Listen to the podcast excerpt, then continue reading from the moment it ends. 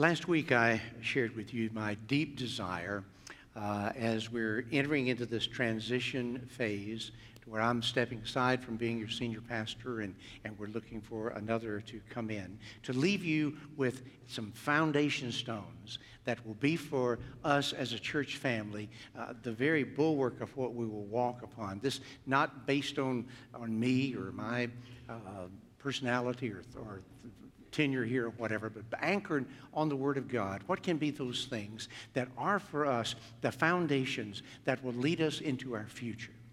That will be the kind of foundation that if we're practicing, will be something that our new pastor can come right in and feel just right at home with. That will be the impetus to get him off to a really good start here with us. And I'm calling this Foundations for the Future. And it's built on two great passages that you know so very well uh, in the scriptures the great, the great commandment and the great commission. So let me just remind you of those this morning. The great commandment is found in Matthew 25, 35 through 40. Then one of them, a lawyer, asked the question, testing him, saying, Teacher, which is the great commandment of the law? And Jesus said to him, You shall love the Lord your God with all your heart, with all your soul, and with all your mind. This is the first and great commandment.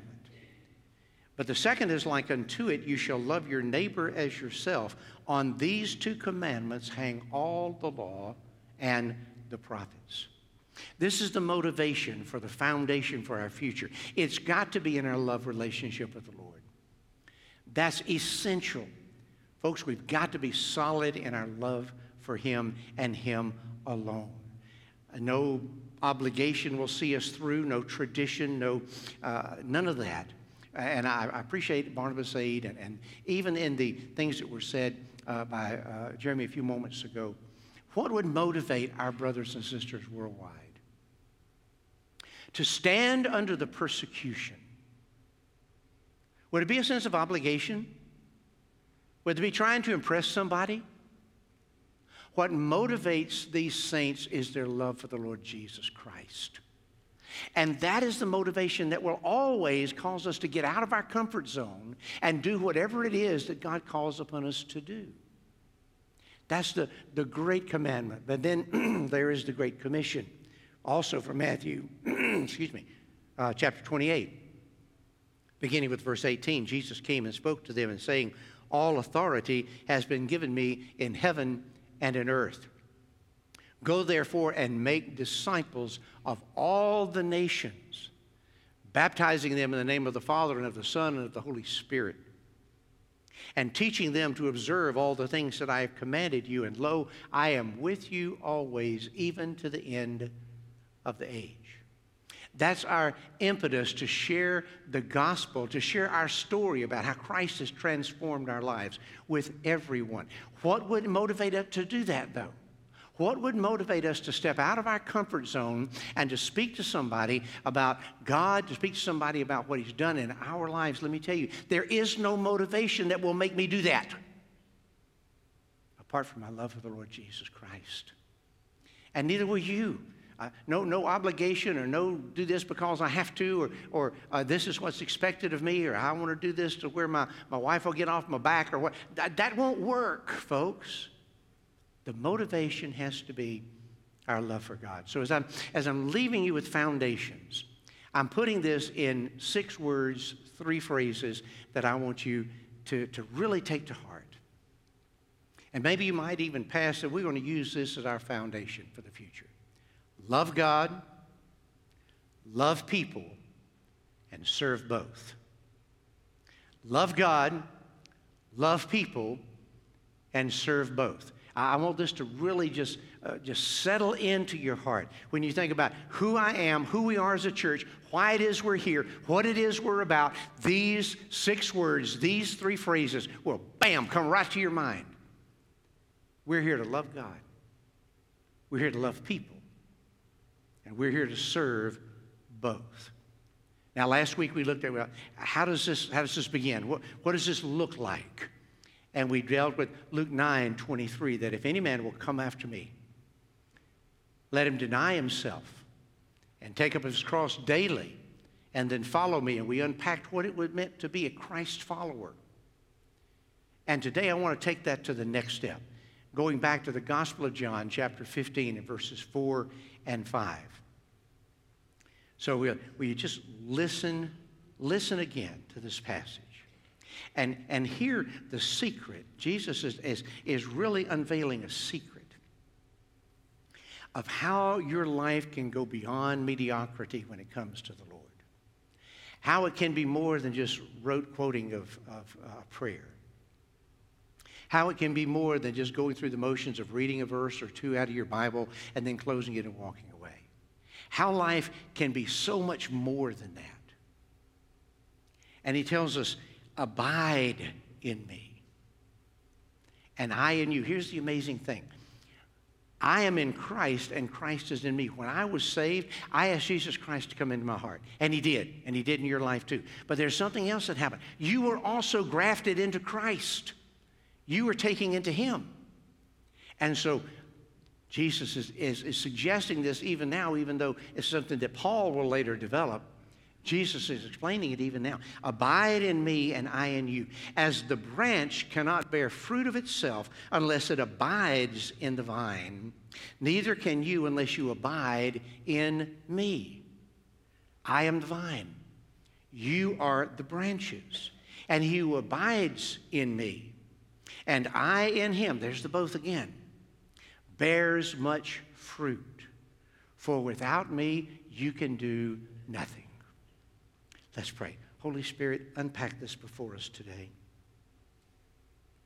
Unpack this that we can be changed by our living, growing, loving relationship with you.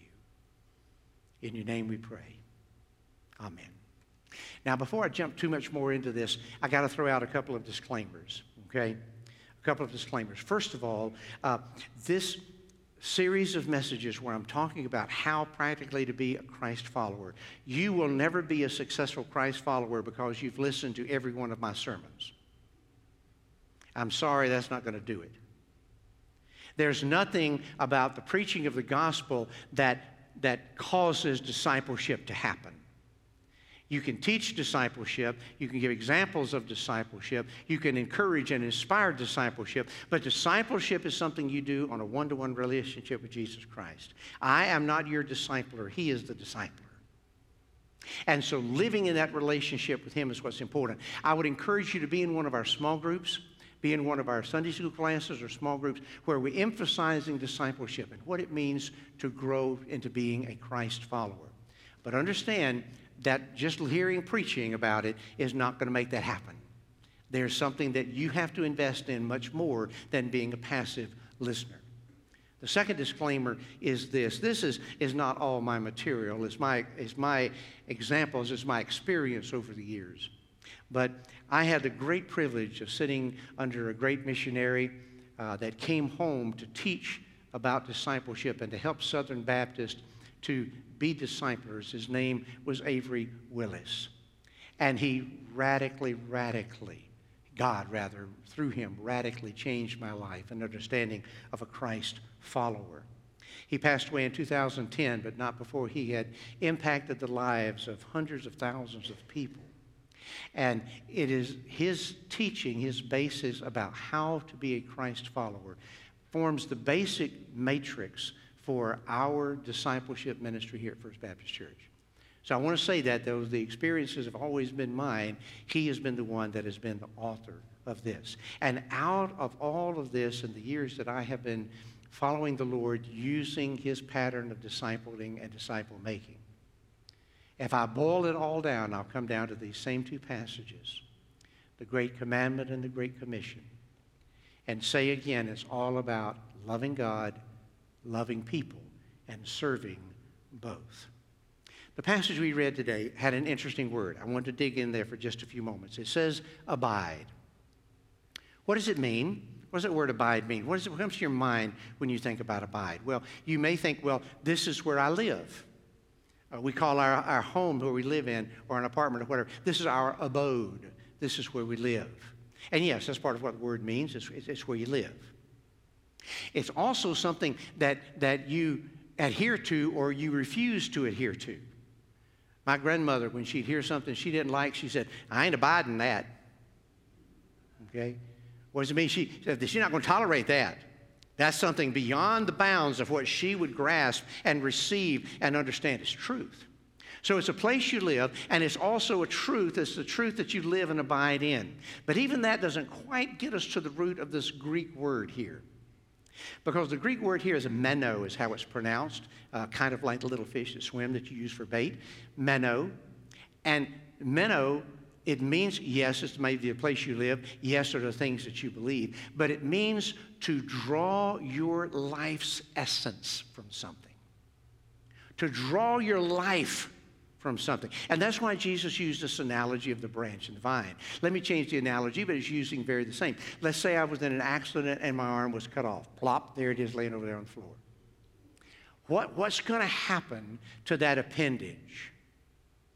Very soon it's going to, it's going to bleed out. The tissues are going to die. And it's going to be absolutely useless. It needs to be burned. It's a biohazard. But what if you gather it up with me and take me to a skilled uh, surgeon? And he reattaches the blood vessels and reattaches the nerves and reattaches the muscle tissue. And with therapy and with, with God's great graces, very soon I'm able to use that arm again. And I can wave at you and I can feel things and such. Why? Because you see, there was a point that it was not abiding in me in the body. And out there on the floor, it was only going to die. Where, where this wonderful appendage of mine gets its wonder and ability is because it abides in the body. It's attached to my heart that's pumping blood down there. It's attached to the, the nerves that go to my brain that tells it what to do. And it, it has not a life of its own, it has my life. It does what I want it to do most of the time. It does what I command it to do most of the time. I'm getting to the point that I'm, I'm my body's writing checks, uh, my mind's writing checks, my body can't, can't cash. So there's some things that it don't do so well anymore. But here, Jesus said, here's what your life looks like.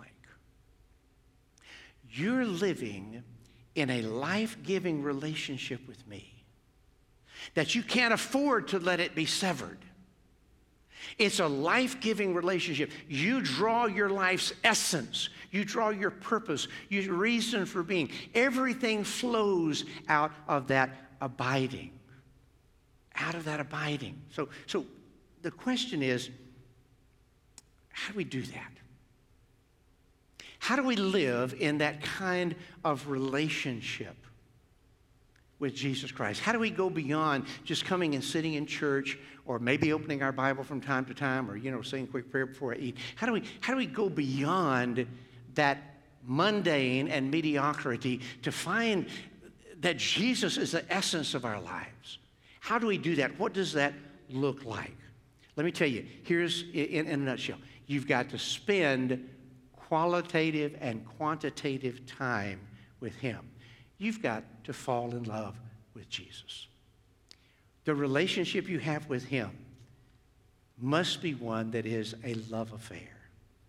And again, I will never leave the comfort of my home and my life and my, my comfortable way of doing things and venture forth with anything with God if it doesn't flow out of that love relationship.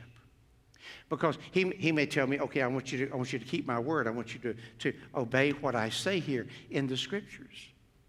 I can grit my teeth and say, I'm going to do that if it kills me. Well, it probably will. Or I can learn what Jesus taught. If you love me, you'll keep my commandments. You see, it's about love. If you're struggling to obey God in any matter, whether it's your tithing or responding to something that He's putting on your heart to do, if you're struggling with any command of God whatsoever, let me tell you, you do not have a problem with obedience. You have a problem with love. That's what the Bible says. Because if you love me, you'll keep my commandments. So, so rather than trying to grit it out and, and, and, and work it out, fall in love with the Lord. And out of that love, the desire to please Him and know Him and do His will grows. You need to fall in love with Him. Everything about the foundations of the future has got to base here. Now, I am not an expert on love relationships, okay? Uh, you know, there was a time in the paper that there was, uh, uh you know, uh, people who gave, gave uh, all kinds of instructions about love and relationship. I'm, I'm not that. I have only had one love relationship in my life, and I'm still married to her, and it's been over half a century, and I fall more in love with her every day. But let me tell you something out of that. Back as a couple of teenage kids, yes, it goes back that far. As a couple of teenage kids, as we met, I began to fall in love with Valeria. I had an insatiable appetite to be with her, to know more about her, to talk with her about anything and everything. I, I wanted to know her favorite color. I wanted to know her favorite flower. I wanted to know her best memories. I, I want to know everything I could find out about her. And, and how would I do that? We would spend time together. And we would talk. Imagine that two people in love talking. We would talk. Spend time together talking. And finding out about one another, exploring the realities. And, and even when we could not be together, I was thinking about her. When we were in, in, we were in high school, and so I would be in class. I can't tell you how many textbooks have her name in them. I know I shouldn't do that, but I did it, okay? Let me, confession is good for the soul. Let me get it out, all right? Because I find myself, instead of concentrating on English literature, doodling her name. Instead of, of working out those algorithms, doodling her name. I was ed up. Still am. when we weren't together, I was thinking about it. How can we have time together for, for a date? I, I would do some of the craziest things when I was at work, because I also had to work for, uh, you know, a job. When I was at work, I had, I had 30 minutes for lunch. But I would call ahead and place an order, shoot by, pick up lunch, go by her house, inhale it with her, and get back to work just to have a few minutes with her. Because that love was growing, and that's how that love was fed. Was spending time together, talking to one another, being with one another. I want to know what she thought about this. I want to know her opinion on this. Would she approve of this? Hey, whatever was going on, I wanted to run it by her. That hadn't changed much in 51 years, as a matter of fact. Still that way. That's how you grow in your love relationship with God. You want to know everything about Him. You want to know what's important to Him. You want to know what, what really excites Him. You want to know what His desire eh, is for your life. And, and you, you do that by spending time with Him together with Him.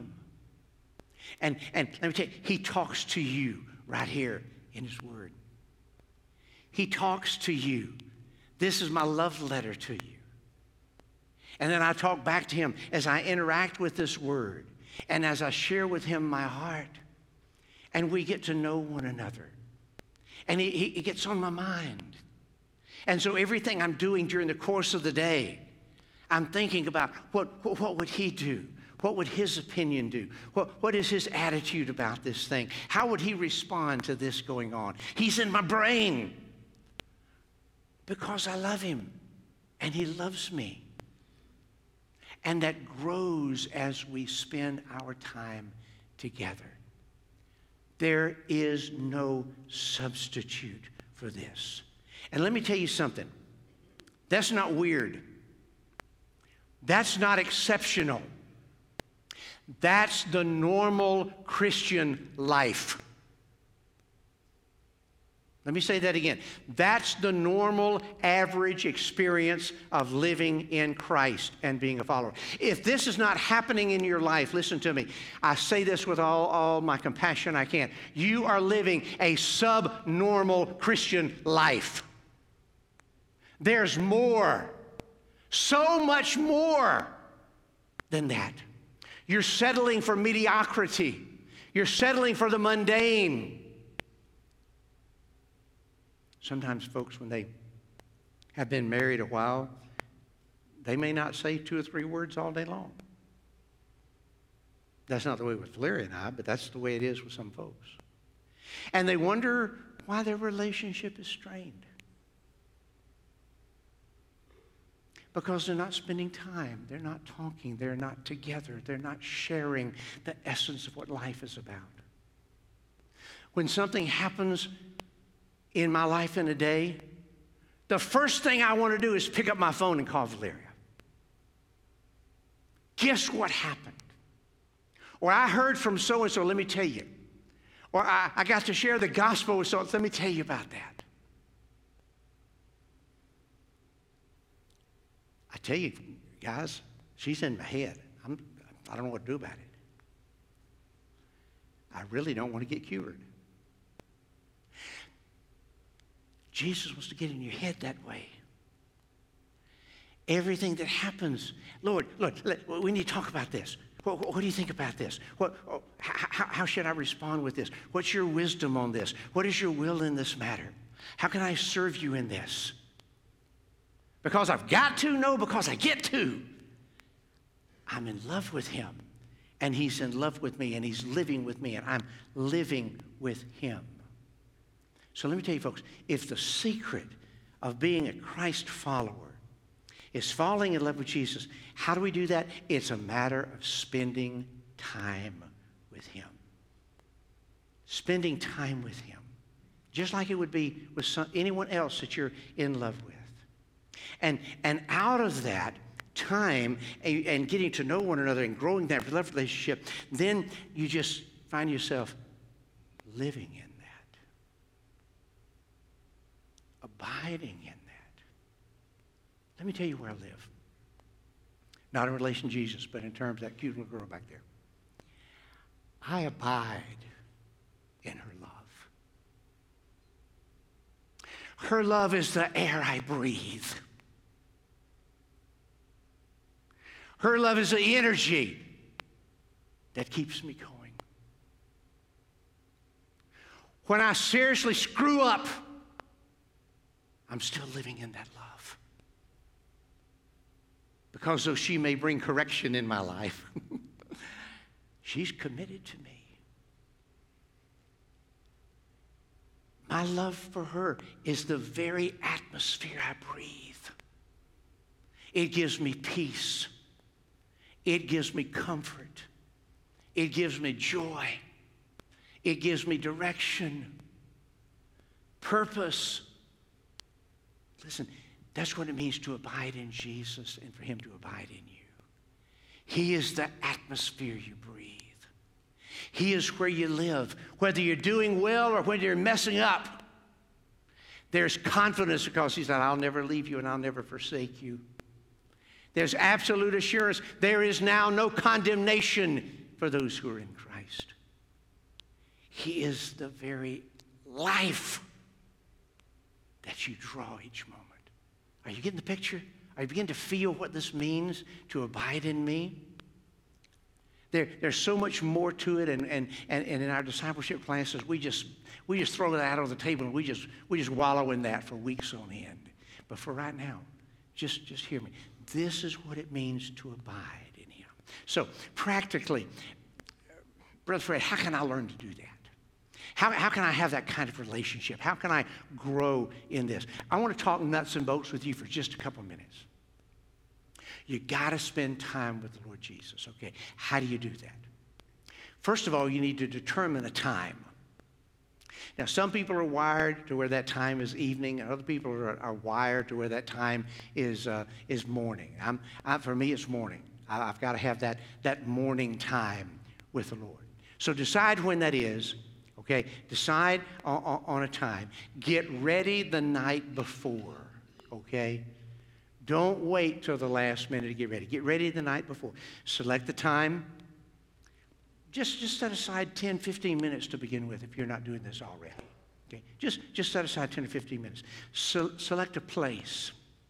A place where you're least likely to be disturbed. Okay? Some of you, that may be outside in a tree in the woods, but find a place where that is, okay? And, and, let your family know, especially if you've still got little ones at home or grandkids living with you, you know, let them know this, this is a time Papa's got to be alone with God. So let me, let me have just a few minutes. I'll be with you in just a little bit. But, but you need for me to be in here with God, okay? Just so let you tell your family about it. And, and then y'all can protect one another to have this special time uh, with, with the Lord. Uh, gather everything you need the night before. Get your Bible, get your pen, get your highlighter, get your, your uh, notebook, whatever it is that you need, your, your pencil.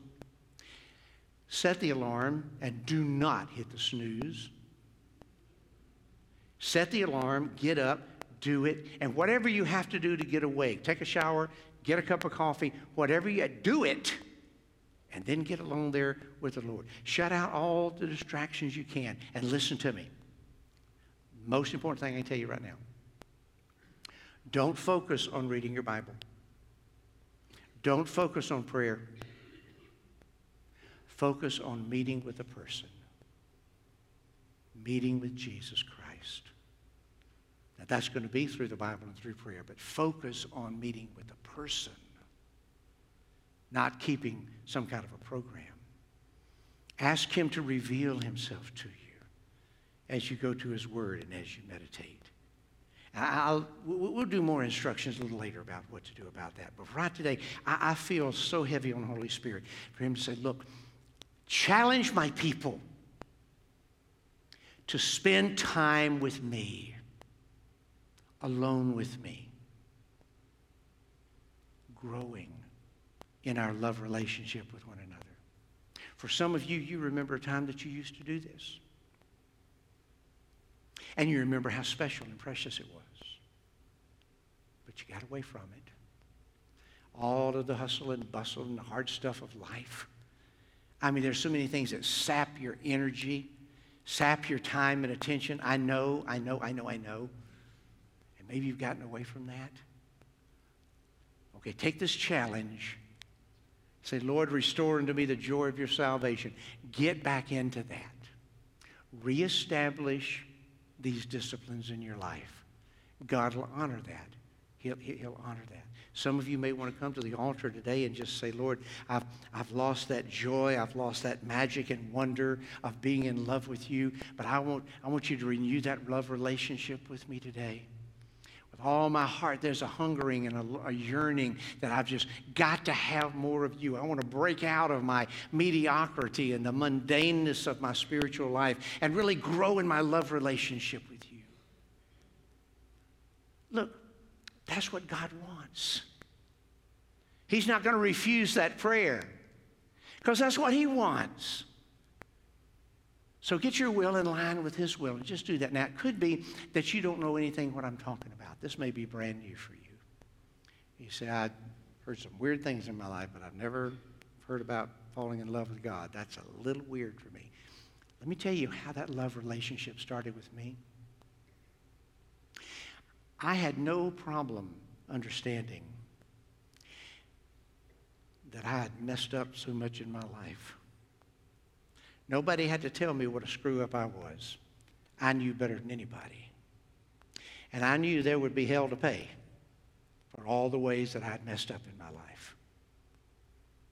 What I didn't know was that God loved me so much that he became a human being. He became a man. He became a person. He grew up and he was tempted every way that I'm tempted, and yet he stayed above it. And he did that to where he would be pure. And a time came when he was arrested that he was crucified. He wasn't guilty of anything, but he was crucified. Why? He was taking this boy's sins all of my screw ups on himself. He was paying the full penalty for my sins when he died on the.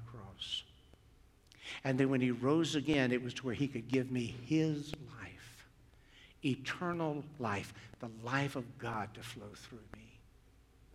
When I heard that for the first time, I thought, this is what I've been looking for all my life.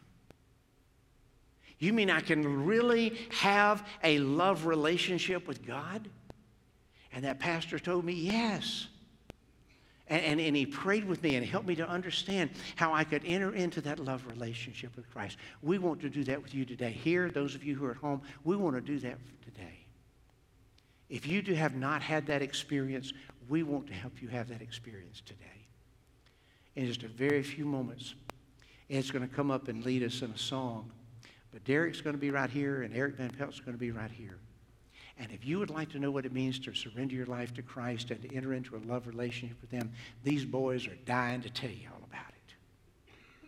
And if they get too busy, I'll, I, will be getting back up. I got Tony over here. I'll pull Ed off his song, and he'll do it. We all, nothing thrills us like helping people to come to faith in.